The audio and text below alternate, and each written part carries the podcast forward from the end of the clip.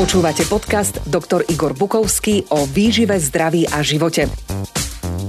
Vítajte v dobrej spoločnosti. Už vyše 30 rokov vám podáva zaujímavé, podnetné a dôveryhodné informácie o výžive a ľudskom zdraví.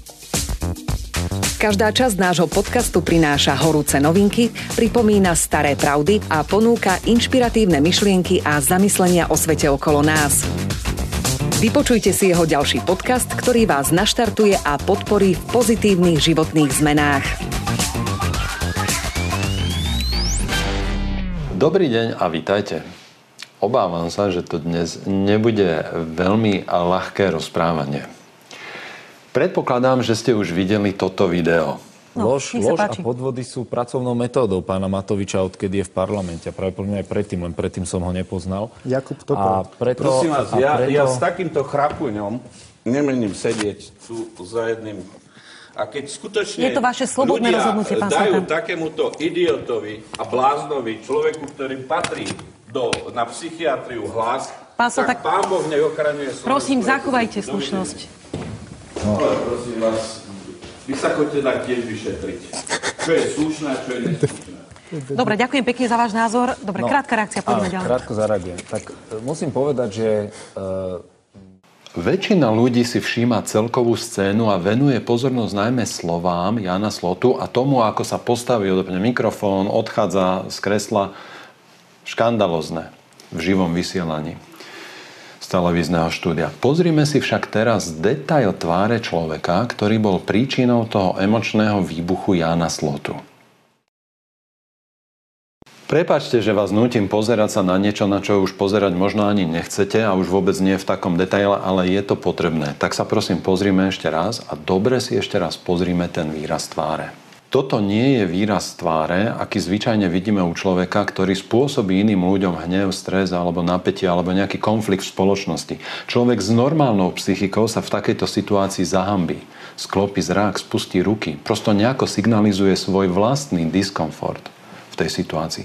My však vidíme výraz spokojnosti.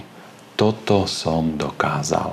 Človek, ktorý nachádza pôžitok v takýchto situáciách, má závažné mentálne poruchy, ktoré patria podľa medzinárodnej klasifikácie chorôb a súvisiacich zdravotných problémov do kategórie porúch osobnosti a ide najmä o tieto poruchy, ktoré, sú spolo- ktoré z hľadiska tých porúch osobnosti predstavujú nejaké spoločenské riziko, nebezpečenstvo pre spoločnosť.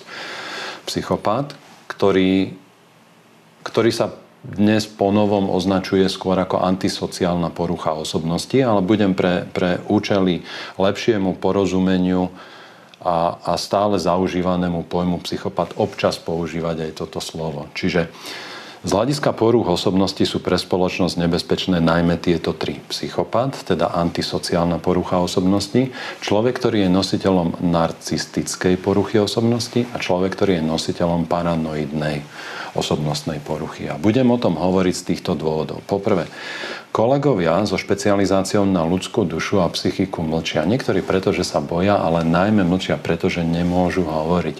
Existuje totiž tzv. Goldwaterovo pravidlo, ktoré zakazuje psychiatrom. Je to síce nález alebo rozhodnutie amerického súdu, ale myslím si, že to tak prijali v rámci svojej profesie za taký morálny záväzok. A to rozhodnutie súdu zakazuje verejne vyjadrovať psychiatrom a psychológom diagnostické závery bez toho, aby konkrétneho človeka, o ktorom sa vyjadrujú, osobne vyšetrili, diagnostikovali a bez toho, aby ten človek so zverejnením takýchto záverov potom následne súhlasil.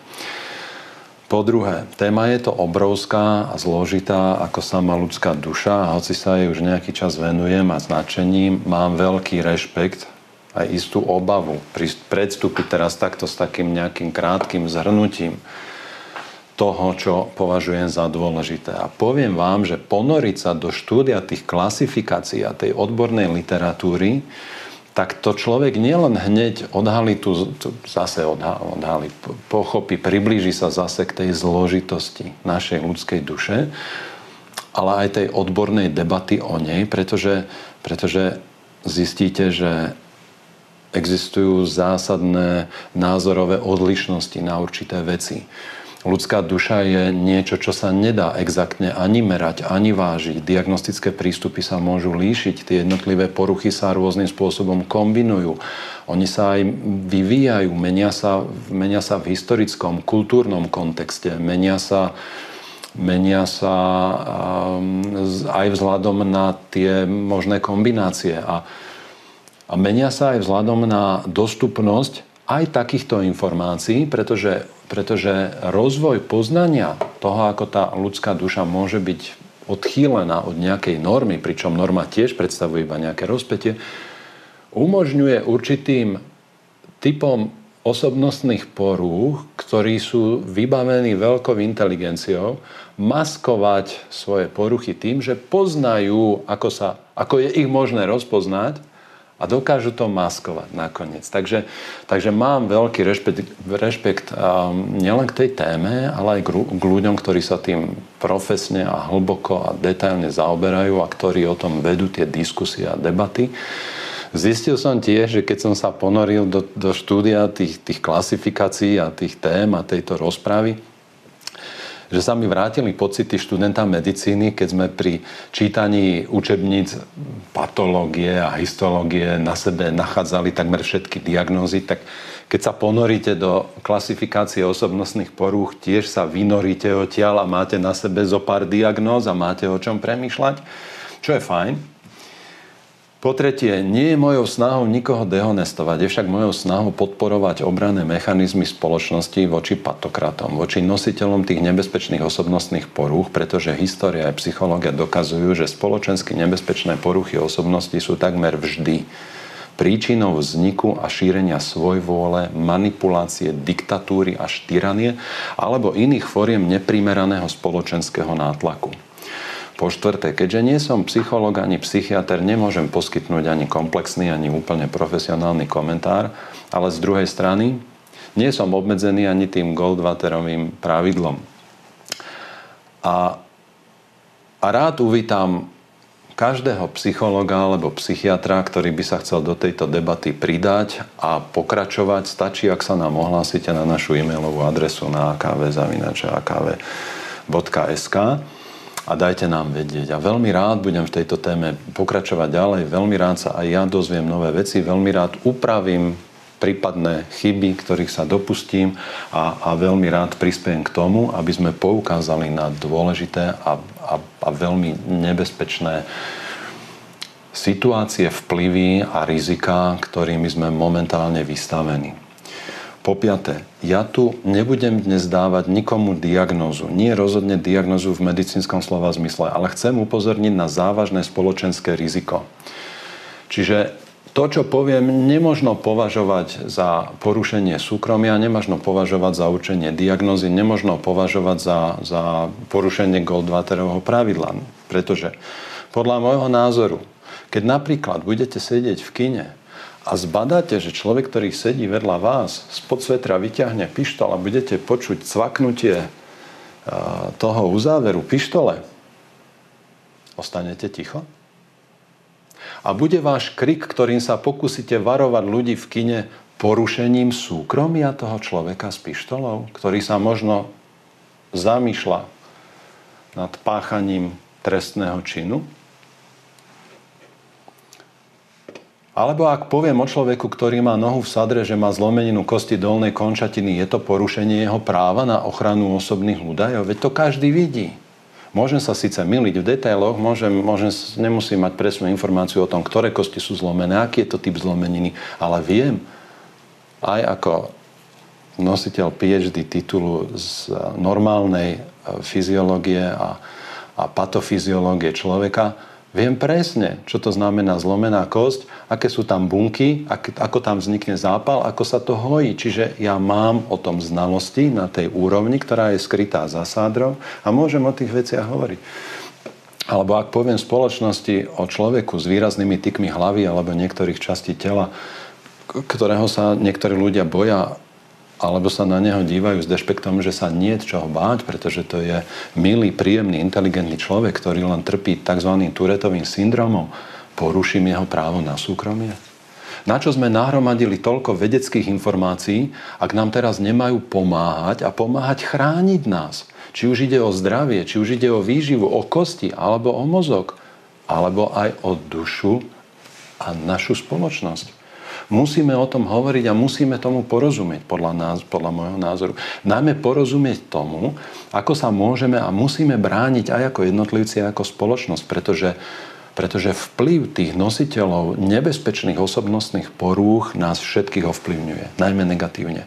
Ja nenachádzam jediný pozitívny následok prítomnosti a pôsobenia ľudí so spoločensky nebezpečnými poruchami osobnosti. Preto sa to označuje ako nebezpečné typy poruchy osobnosti. A ak niekto povie, že je to jedno, nič sa nezmení, mám námietku. Ak by ste videli, že vodič autobusu, v ktorom sa veziete, je opitý, ostanete pokojne sedieť a poviete si, že je to jedno, aj tak sa nič nezmení? Asi nie. Slušný človek ide za tým vodičom a požiada ho, aby odstavil autobus na kraji cesty a prestal ohrozovať ostatných cestujúcich. Ak to vodič odmietne urobiť, tak by sa mali pridať ďalší slušní ľudia z toho autobusu a lahostajný egoista alebo zbabelec iba potichu vystúpi z autobusu na najbližšej zastávke. Kam však chcete vystúpiť zo slovenskej reality, ak ju riadi človek postihnutý spoločensky nebezpečnou poruchou osobnosti, alebo ak do nášho života zasahuje množstvo takýchto ľudí na rôznych úrovniach, kam chceme vystúpiť zo slovenskej reality.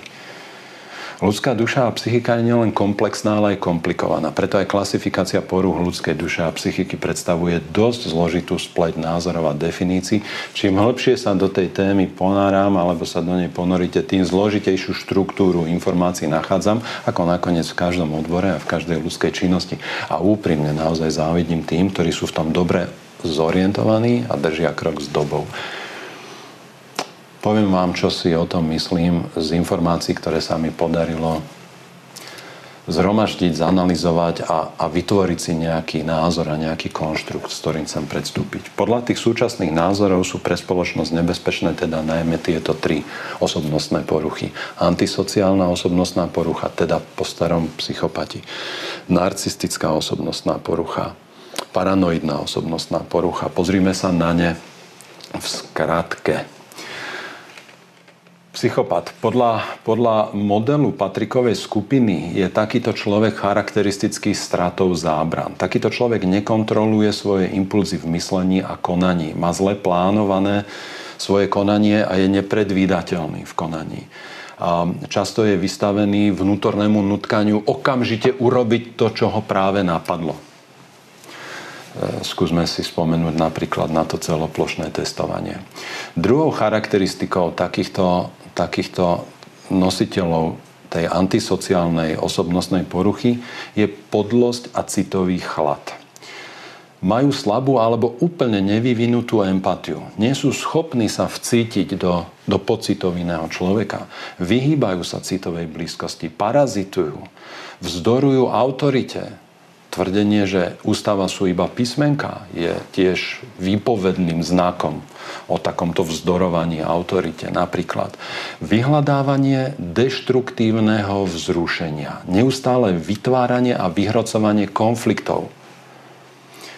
Tretím znakom je drzá, neustráchaná smelosť, trúfalosť, vysoký prach pre podnety prebudzajúce strach. Takýto človek pociťuje strach o mnoho neskôr, ako človek s normálnou psychikou. Ak vôbec.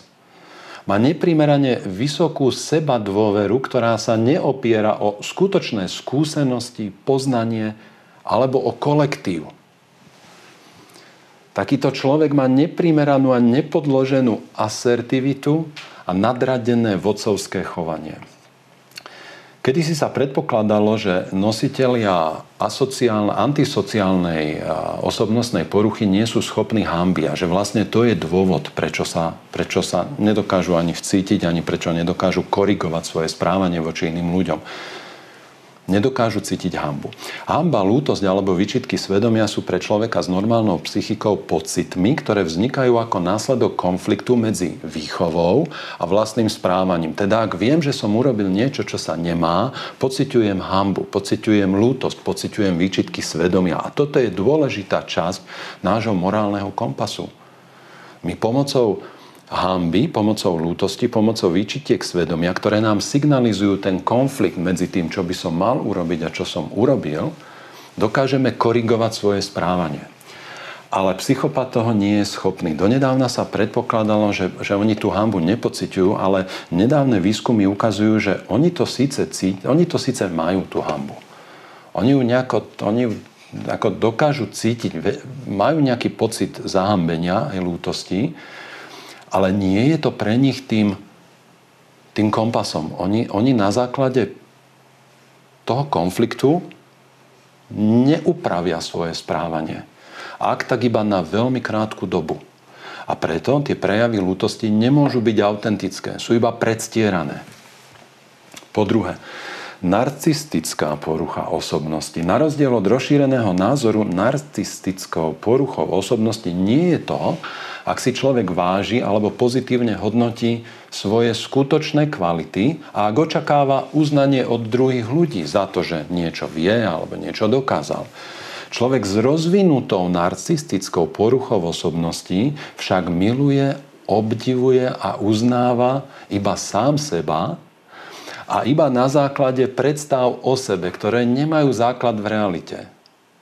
Teda, kým na jednej strane nemusí byť problém byť si vedomý toho, čo človek v živote dokázal, na druhej strane je nenormálne byť presvedčený o, o svojej nadradenosti voči iným ľuďom aj bez toho, aby ten človek dokázal niečo v realite. Aby mal potrebné znalosti, aby mal potrebnú kvalifikáciu, aby bol schopný konať, prispôsobovať svoje konanie spoločnému záujmu.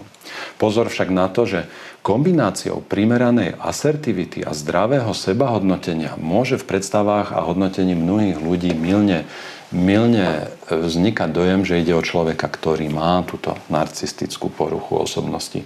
Primeraná sebaláska podľa Clive Staples Lewisa je súčasťou našej štruktúry duše, základom alebo, alebo súčasťou nášho zdravého vzťahu k sebe. Človek, ktorý sa nemá rád, ktorý nemá hodnotu samého seba v sebe nejako ukotvenú, nemôže mať rád ani iných ľudí. Človek, ktorý nepozná hodnotu svojho života, ktorý nerozumie svojej vlastnej hodnote a daru života, nemôže na iných ľudí pozerať ako na rovnocenných v tomto zmysle. Ne, ne, nedáva ani im žiadnu hodnotu. Čo, a nakoniec človek, ktorý nemá primerane rozvinutý vzťah lásky alebo nejakého uznania, nejakej hodnoty samého seba sa nebude ani starať primeraným spôsobom o seba, o svoje potreby, o svoje zdravie. Takýto človek zanedbáva svoje zdravie, zanedbáva svoj vzťah k sebe, takže sa veľmi rýchlo stáva závislým na druhých ľuďoch. A toto je veľmi nebezpečné tiež. No, narcistická porucha osobnosti je teda charakterizovaná takto. Ten, ten ten človek má plitké až labilné emócie, nízky prach pre ten pocit znehodnotenia. Oni majú takú tenkú kožu, že stačí veľmi málo a už sa, ich, už sa im rúca, tak ako ten obraz na tej hladine, kam sa ten narcis chodil na seba pozerať s obdivom. A keď tam padol lístok alebo jeho slza, keď začal plakať, ako sa nemôže dotknúť, alebo keď sa chcel dotknúť sám seba, tak sa tá hladina zvlnila a jeho obraz sa rozplynul, rozpadol, stratil ten obraz o sebe. A toto tí ľudia s touto tenkou kožou prosto oveľa častejšie než človek s normálnou psychikou zažijú a pociťujú. Pociťujú to narušenie obrazu o sebe. Takže sa veľmi ľahko cítia ukrivdení, ponížení, dehonestovaní. V ich správaní pozorujeme neprimeranú dramatizáciu, až teatrálnosť, majú prehnané emocionálne prejavy. Máte, poznáte ľudí aj vo svojom okolí, ktorí, ktorí rozprávajú tak, ako keby stáli na javisku neustále. K ich charakteristikám patrí egocentrickosť, posadnutosť sebou, a najmä nedostatok vnímania potrieb a pocitov iných ľudí. Pre nich je každý konflikt osobný, pretože iní ľudia nemajú práva. Iní ľudia nie sú rovnocenní voči ním. Človek s narcistickou poruchou osobnosti neustále vyhľadáva a vyžaduje vzrušenie, pozornosť a uznanie. Ich jediným zmyslom konania je dokazovať svoju nadradenosť a neomilnosť sú neschopní viesť otvorenú diskusiu, kde by museli prijať argumenty a silu argumentov iných ľudí a meniť, prispôsobovať svoje názory. uznať argumenty iných ľudí, prijať fakty, ktoré sú v, v rozpore s ich presvedčením. Problém je, že oni, oni v podstate nemajú konzistentnú štruktúru myslenia. Oni, oni, oni sa nedržia konzistentne nejakých názorov alebo presvedčení, okrem toho jediného, teda tej vlastnej nadradenosti. To, je dosť veľký problém.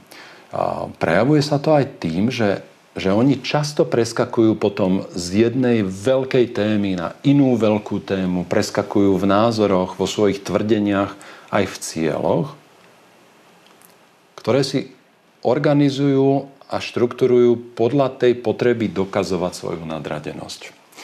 Kľúčová zložka narcizmu sú nároky. Ja, ja ľudí, ktorí majú neustále nároky na niečo, volám nárokisti. Nárokisti sú ľudia, ktorí žijú s pocitom, že majú nárok. Majú nárok na pozornosť, na úspech, na peniaze, na štátnu podporu, na vládu, ktorá im zabezpečí prácu, majú nárok na vzdelanie, na bezplatnú zdravotnú starostlivosť. Oni majú stále iba nároky. Nositeľia narcistickej poruchy osobnosti majú veľmi často nárok na funkciu a nárok na moc. A táto porucha osobnosti má aj dve vedľajšie zložky. Je to grandiozita, teda túžba a potreba robiť obrovské megalomanské veci. Toto majú najmä, najmä e, narcisti s e, vysokou mierou sebahodnotenia. Teda myslím si o sebe naozaj príliš veľa. Ale druhá vedľajšia zložka je aj zraniteľnosť. A toto zase majú tí ľudia s neprimerane nízkym sebahodnotením. Čiže týchto ľudí je veľmi ľahké hocičím podráždiť, uraziť, ponížiť, zradiť a, a v podstate sú, sú neschopní znášať obrazne povedané pohyb v dave, pretože každý dotyk iného človeka im odiera kožu a spôsobuje rany, na ktoré reagujú agresivitou. Agresivita je totiž výsledok kontaktu nositeľa tejto, tejto poruchy osobnosti so situáciou, ktorú si on vyhodnocuje ako konfliktnú, ako kritickú. Nová štúdia, ktorá z hodov okolností, veľká metaanalýza, vyšla presne v deň, keď nahrávame toto video, ukázala, že že všade na svete, vo všetkých kultúrách, pre, pre mužov aj pre ženy, pre všetky vekové kategórie platí, že nositeľ, nositeľ narcistickej poruchy osobnosti je človek, ktorý má niekoľkonásobne väčšiu tendenciu k agresívnemu správaniu v porovnaní s inými ľuďmi.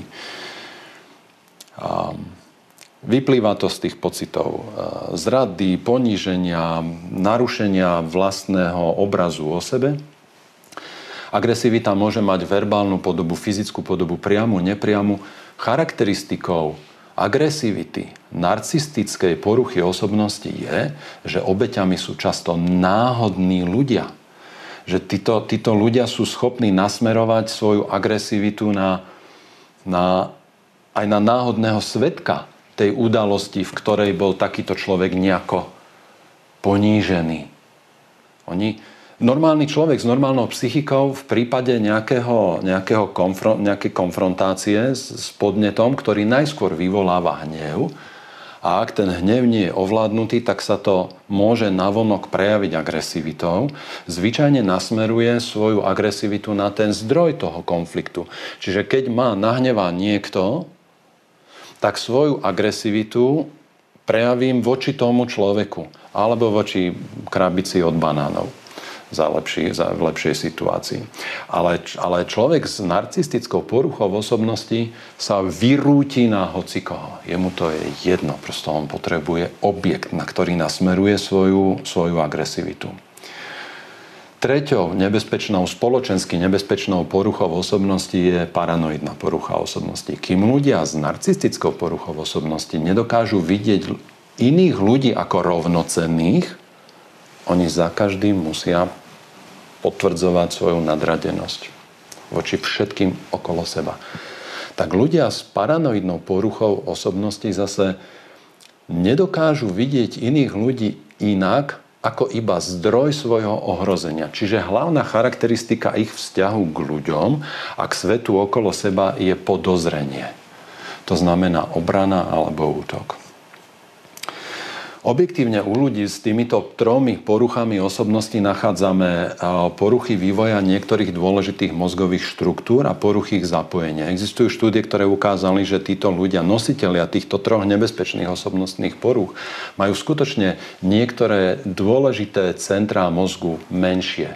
Alebo to majú inak môžeme povedať, horšie zapojené alebo menej funkčne zapojené.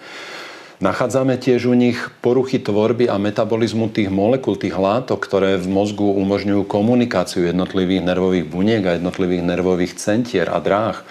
Poznáme serotonín, poznáme, poznáme adrenalín a poznáme ich dnes, myslím si, že už ich bude aj viac ako 50. A ďalším nálezom u nich je často aj nejaká hormonálna porucha, nejaká hormonálna nerovnováha v krvi. Príčinou vzniku takýchto nebezpečných osobnostných porúch môžu byť nejaké vrodené, teda genetické poruchy, ale oveľa častejšie a v najväčšej miere predstavuje nebezpečný vplyv toho zázemia a prostredia, kde taký človek kde sa taký človek narodí a kde vlastne prežije prvé dni, týždne, mesiace a roky svojho života. Pretože k rizikovým faktorom vzniku týchto nebezpečných, e, spoločensky nebezpečných osobnostných porúch patria defektný rodič alebo obaja rodičia defektní, zanedbávanie najmä zo strany otca, fyzické zanedbávanie, aj podvýživa, prís, alebo prísna disciplína na druhej strane, ne, neprimerane prísna disciplína, kriminálny rodič alebo súrodenec alebo iný blízky člen rodiny, mladá matka, depresívna matka, samostatná matka, šikana zo strany rovesníkov a podobne. Dá sa povedať, že vplyvom nedostatku lásky v útlom detstve sa nerozvinie schopnosť rozlišovať medzi ľuďmi a vecami.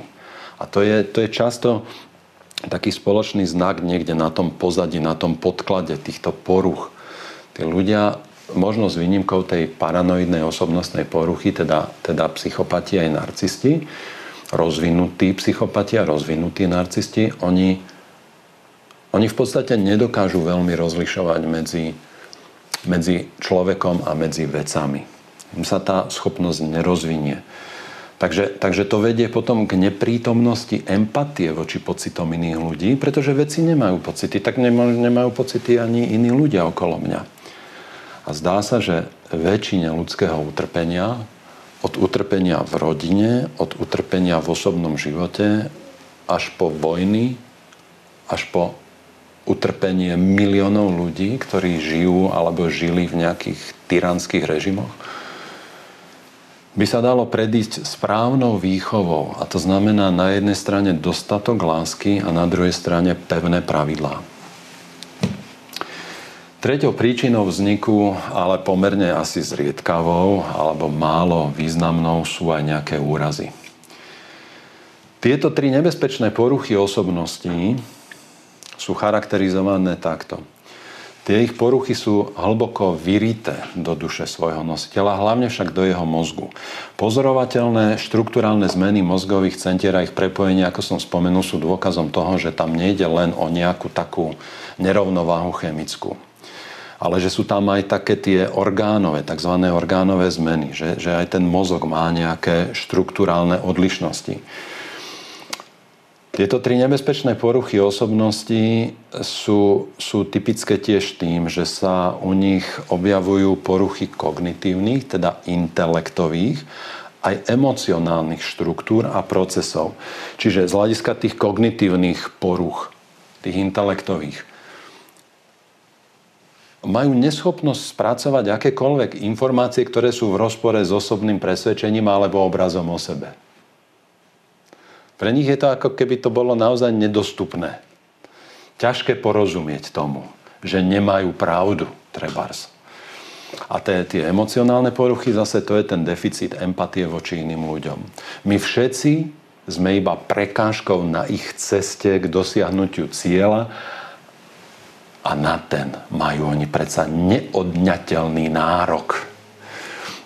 Tieto poruchy nie sú liečiteľné, iba trochu korigovateľné, za predpokladu, že postihnutý človek vyhľadá odbornú pomoc, čo v drvivej väčšine z nich nikto neurobí.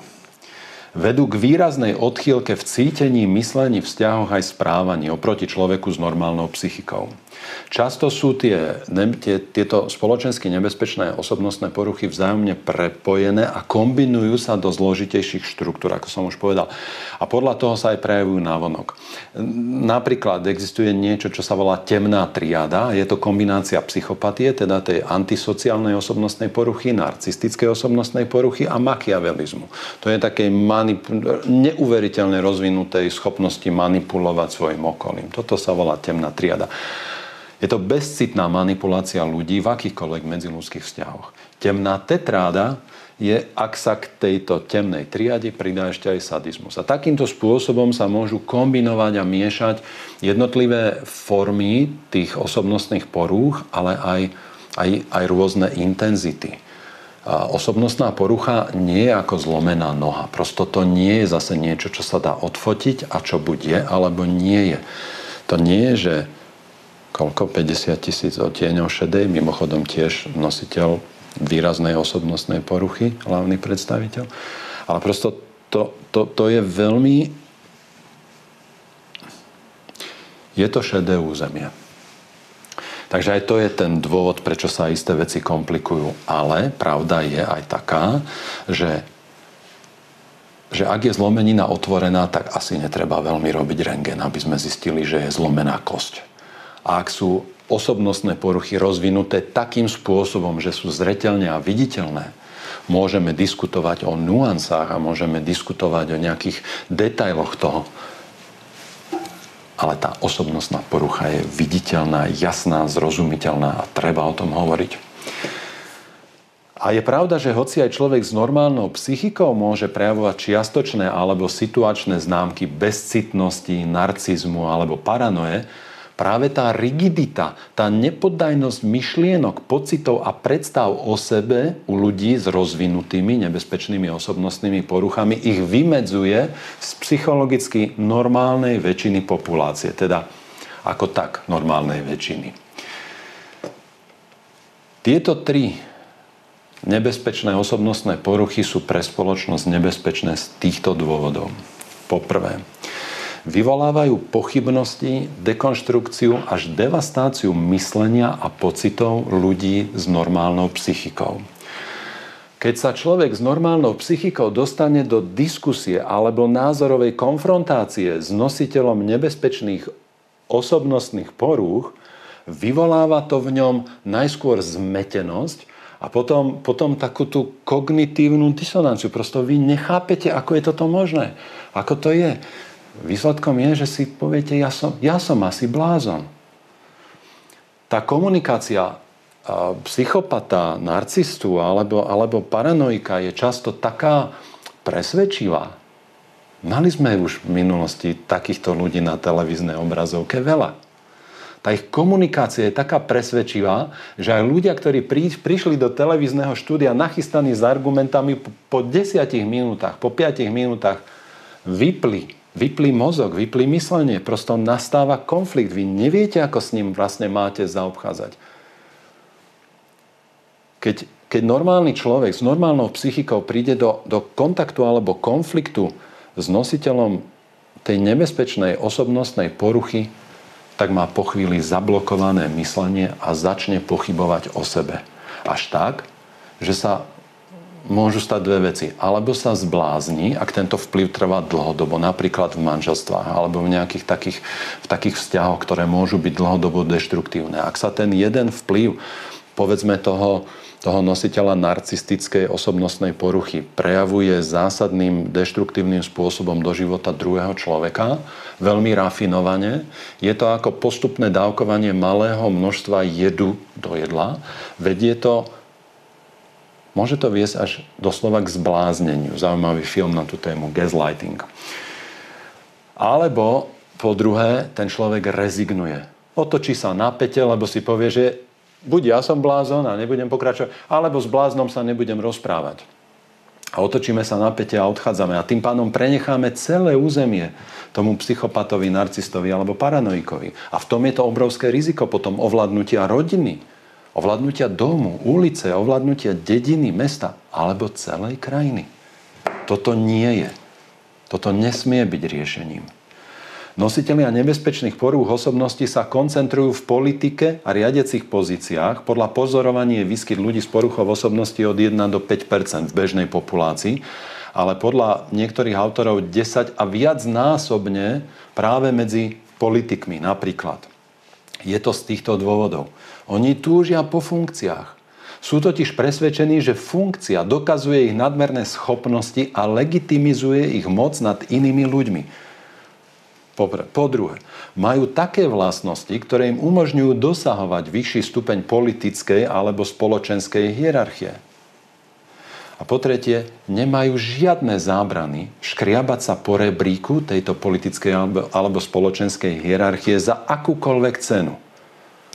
Často je to ich hlavný zmysel života.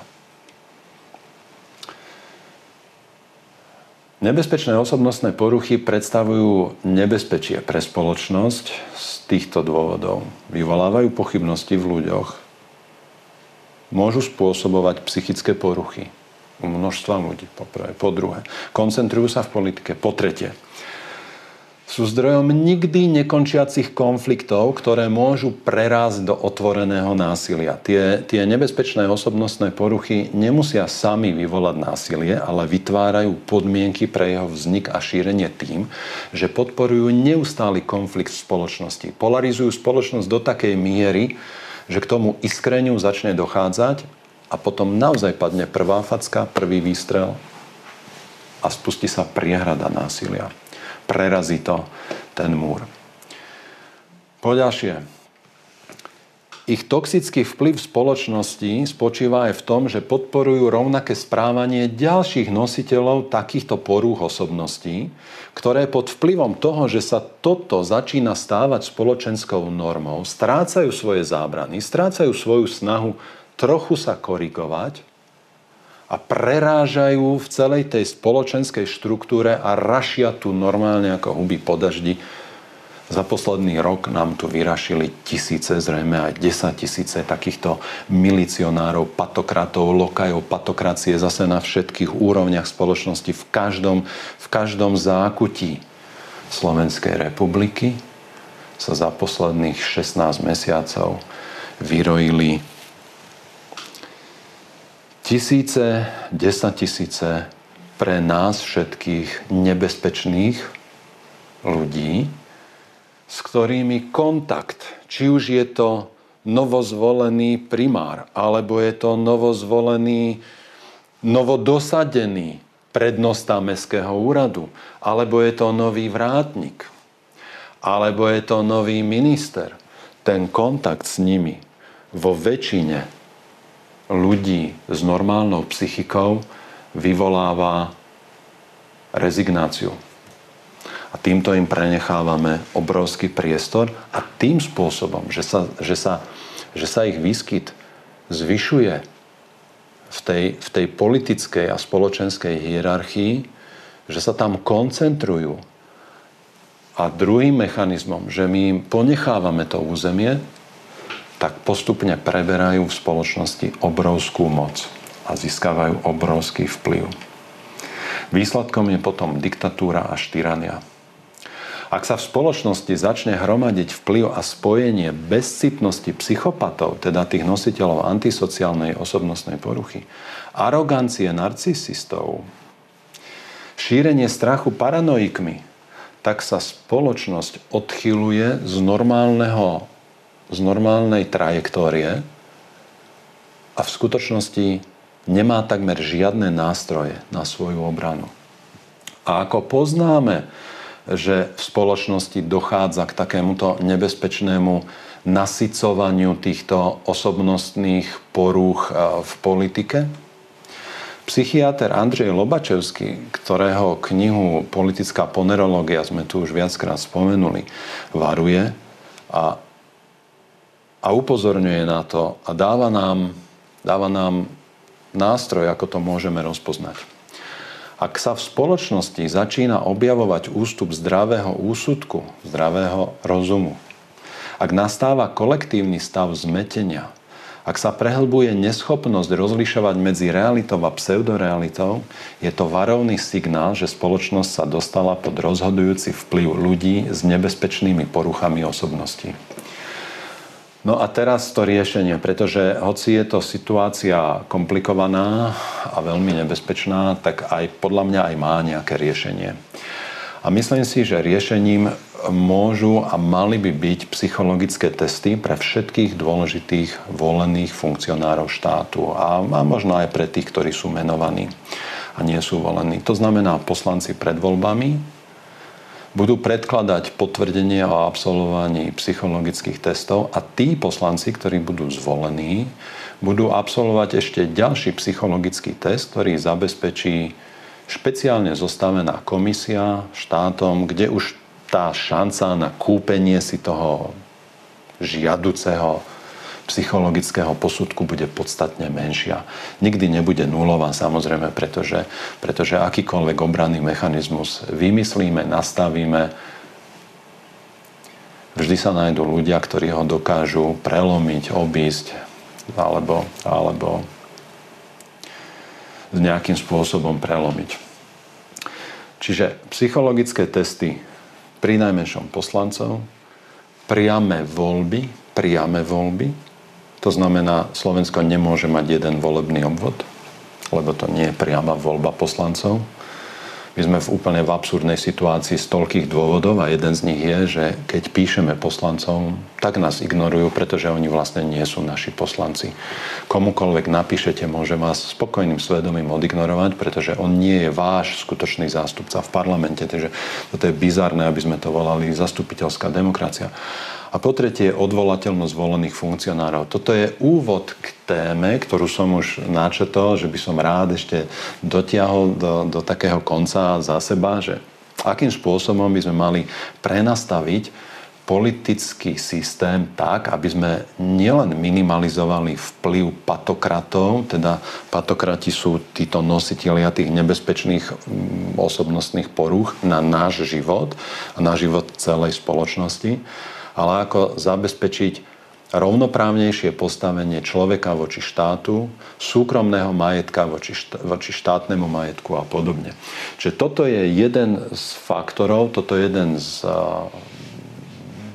významných faktorov, ktorý ovplyvňuje moje úvahy o, to, o tom, ako naformulovať nejaké, nejaké body, ktoré vám rád predstavím.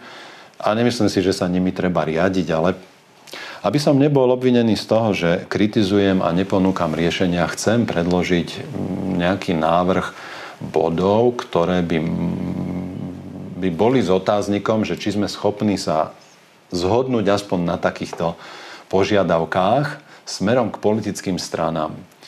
Za seba znovu opakujem, že, že predčasné parlamentné voľby sú, sú nevyhnutné, sú podľa mňa podmienkou záchrany zvyškov lojality verejnosti voči právny štát a voči demokraciu a že bez ohľadu na výsledok predčasných parlamentných volieb potrebujeme podstúpiť také riziko.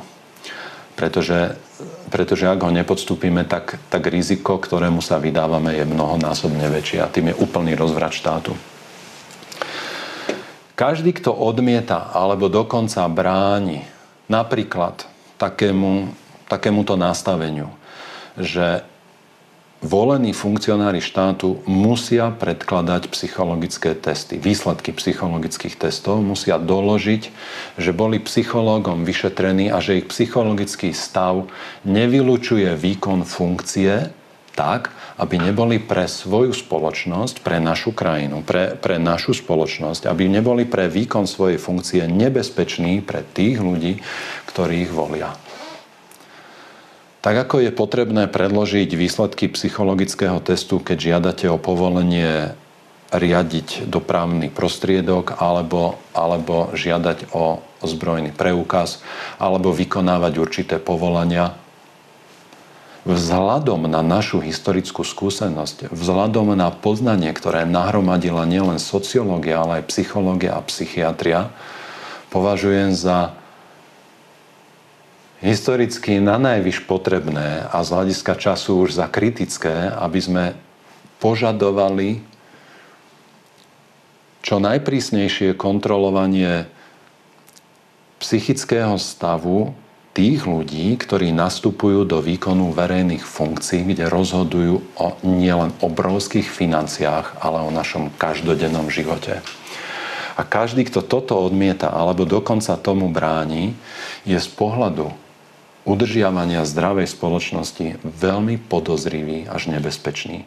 Rovnako ako všetci tí, ktorí svojim mlčaním a podporovaním nositeľov týchto nebezpečných porúch osobnosti umožňujú a umožnili ich napredovanie, posilňovanie pozície a vplyvu na spoločnosť.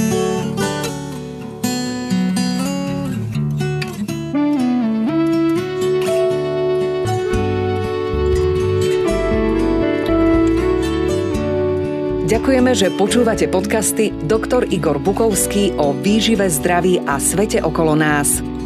Tento podcast vyrábame vďaka tomu, že ste si kúpili knihy doktora Bukovského. Ďalšie dôležité informácie o výžive a zdraví nájdete na stránke www.encyklopedia.akb.sk a na YouTube kanáli Dr. Igor Bukovský.